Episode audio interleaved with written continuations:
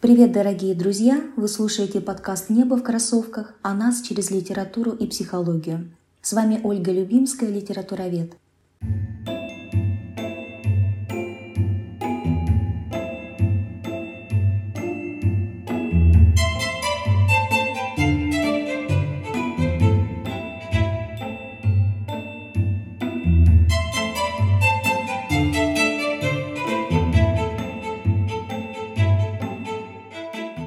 прошлом эпизоде мы начали разговор о шизоидах, о том, что значит в теории этот характер. И сегодня, как обещала, мы увидим его в действии, в художественном произведении. Напомню ключи предыдущего эпизода, характеризующие шизоида. Ядро, корень, зерно, конфликт внутреннего и внешнего, автономное «я», личность, индивидуальность, довербальность, сокрытость, замкнутость и уход как отчуждение –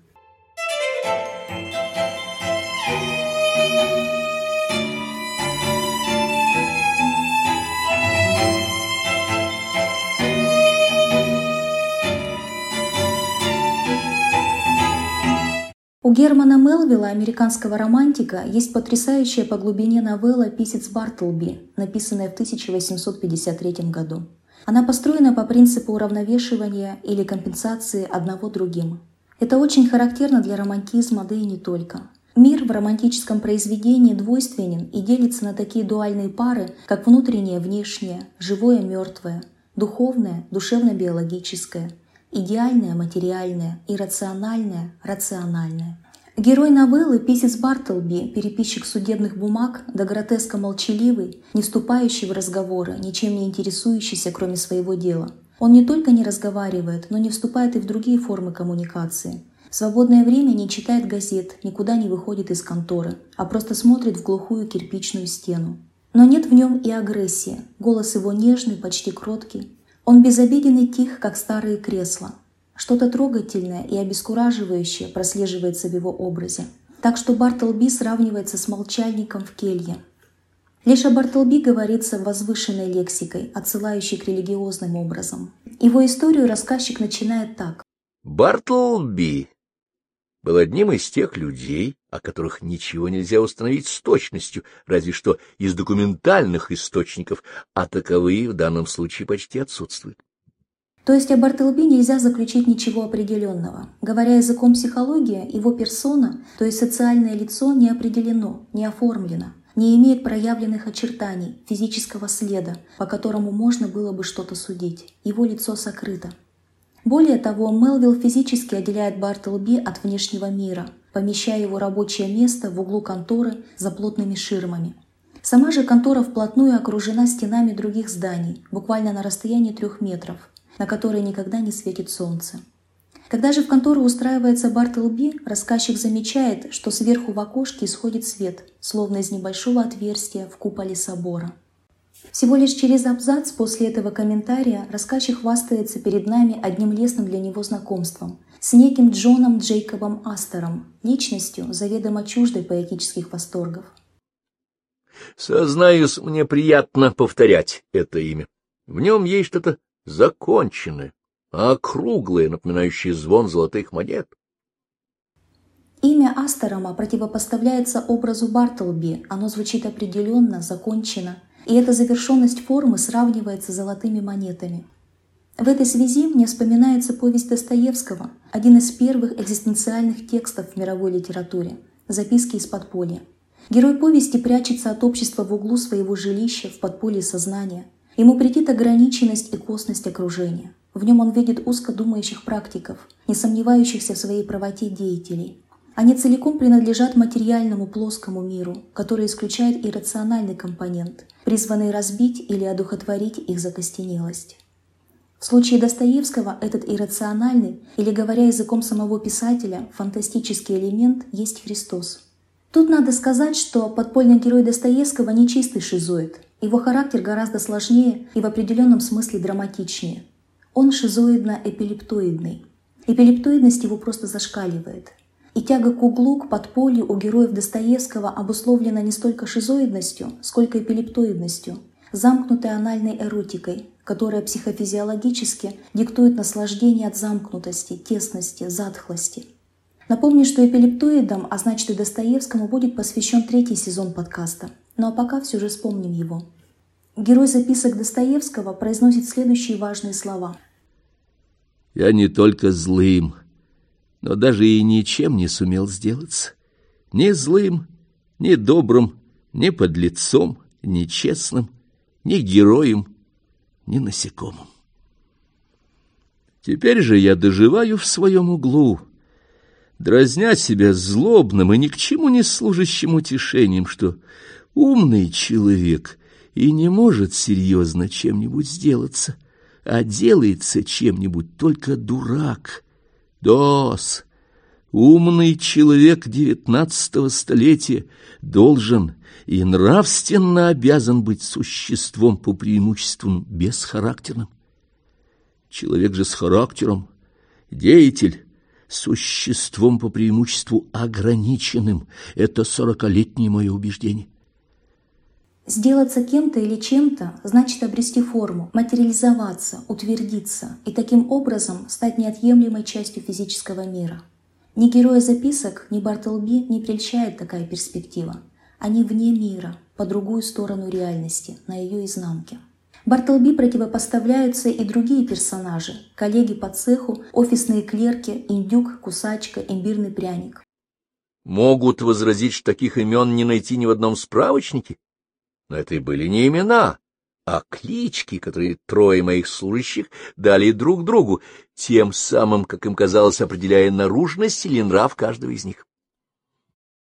Мелвилл таким образом подчеркивает их животную душу, принадлежность к биологическому порядку, исключающему мир духовный. Этот прием очень роднит поэтику Мелвилла с поэтикой Гоголя и Кавки. Когда парадоксальным образом живые люди вдруг оказываются мертвыми душами, что подчеркивается Гоголем неодушевленными именами Собакевич, Коробочка, Ноздрев, Плюшкин, сравнениями с животными, предметами быта. Когда Чичиков взглянул искоса на Собакевича, он ему на этот раз показался весьма похожим на средней величины медведя. Для довершения сходства фрак на нем был совершенно медвежьего цвета. Рукава длинны, панталоны длинны, ступнями ступал он и в кривь, и в кось, и наступал беспрестанно на чужие ноги. Цвет лица имел каленый, горячий, какой бывает на медном пятаке так и у Кавки в превращении человеческого оказывается больше в умирающем жуке, чем в окружающих его людях. Отец Грегори, наступая на него, издает шипящие звуки, точно рептилия или насекомое. Отец неумолимо наступал, издавая как дикарь шипящие звуки. Если бы только не это несносное шипение отца. Из-за него Грегор совсем терял голову. Кусачка Мелвилла ругается также не словами, а шипением. Вместе с индюком он издает различные неблагообразные звуки – шум, грохот, раздражение. Но вместе с тем эта пара персонажей прекрасно компенсирует недостатки друг друга. Кусачка бывает раздражительным утром, а индюк – вечером. Таким образом поддерживается естественная гармония в офисе. Один уравновешивает другого. Так и личность Бартлби своей нездешней природой уравновешивает невидимый баланс мира – духовную, сокрытую сторону и проявленную физическую, которая представлена в новелле бездушными зданиями Уолл-стрит, финансовым и бюрократическим центром Нью-Йорка. Также интересно заметить, что болезненное молчание Бартлби в новелле уравновешивает образ Цицерона, блестящего древнеримского оратора. Это интересно и с точки зрения психологии, поскольку оральный характер прямо противостоит шизоидному, замкнутому, безмолвному.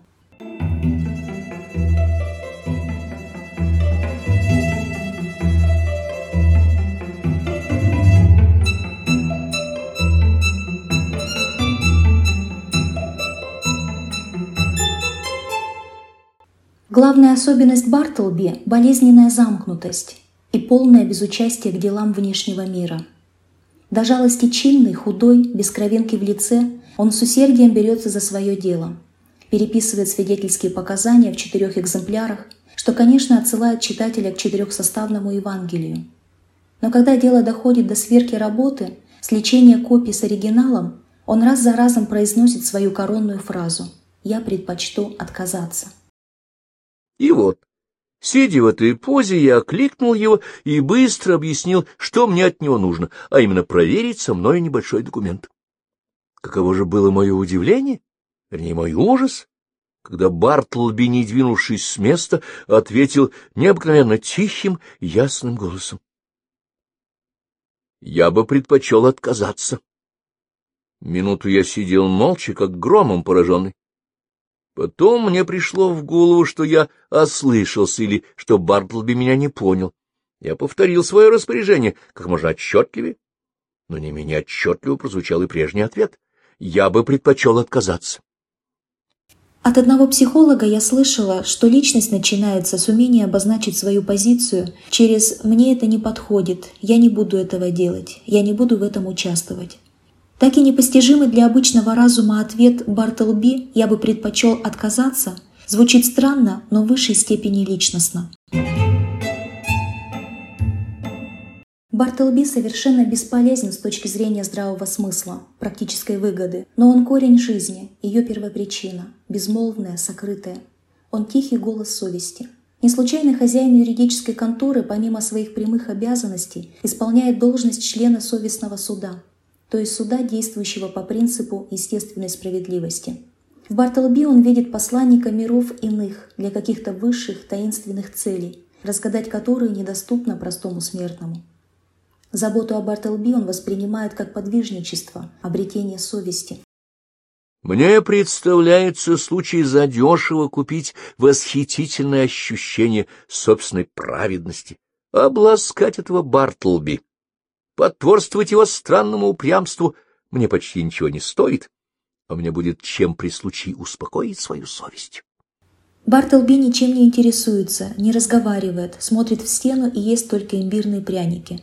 Рассказчик делает особый акцент на имбире. Что же такое имбирь? Это острый и пряный корень. Имбирь – сакральный символ, представляющий корень разума, источник жизни, духовного и физического очищения. Образ корневища, того, что должно произрасти из земли и дать жизнь, в конце новеллы усиливается образом семени в стенах городской тюрьмы, в которой в конечном итоге оказывается Бартлби ввиду своего непостижимого упрямства и практической бесполезности. Во дворике стояла тишина. Других заключенных сюда не выпускали.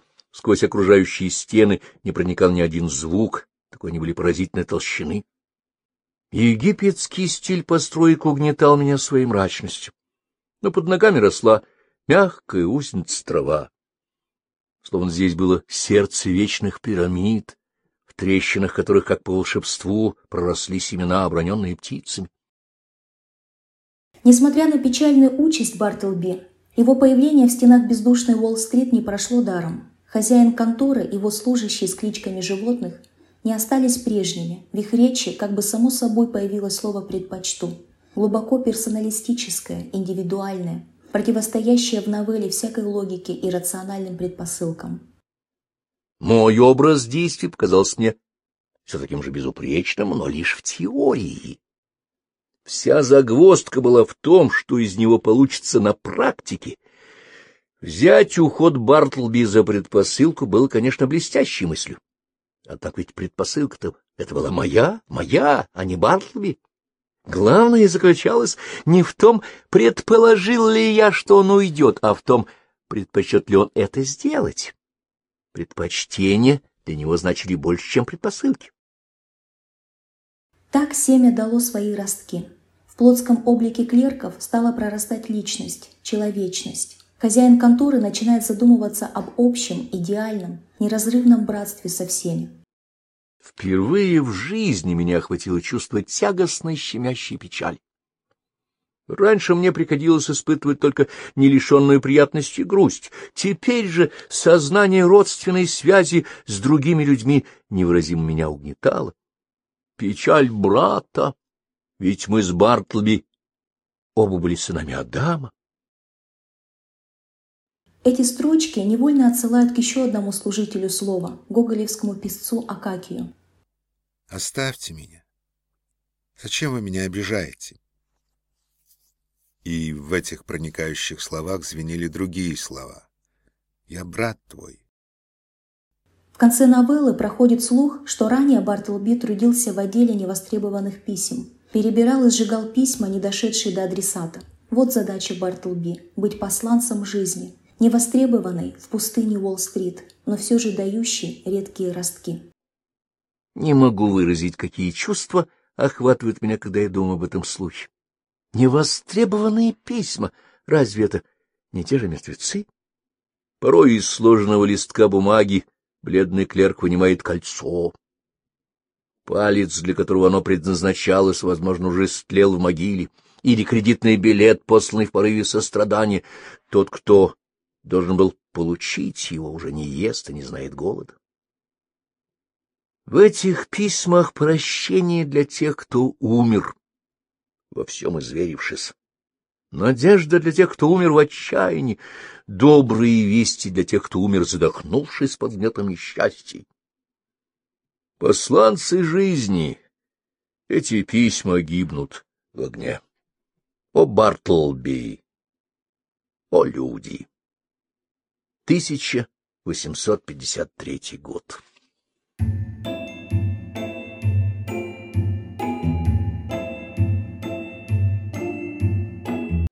Сегодня через новеллу Мелвилла «Писец Бартлби» мы раскрыли с вами такие особенности шизоидного характера, как замкнутость, отчужденность, молчание или даже безмолвие, отсутствие персоны, социально определенной роли, физических границ образа. И вместе с тем увидели, что шизоид несет в себе потенциал жизни, животворящий источник, зерно, которое должно прорасти. Его отличает отсутствие агрессии, тихость, кротость, нежность и трогательность. И вместе с тем стойкость автономного «я», доходящая до упрямства.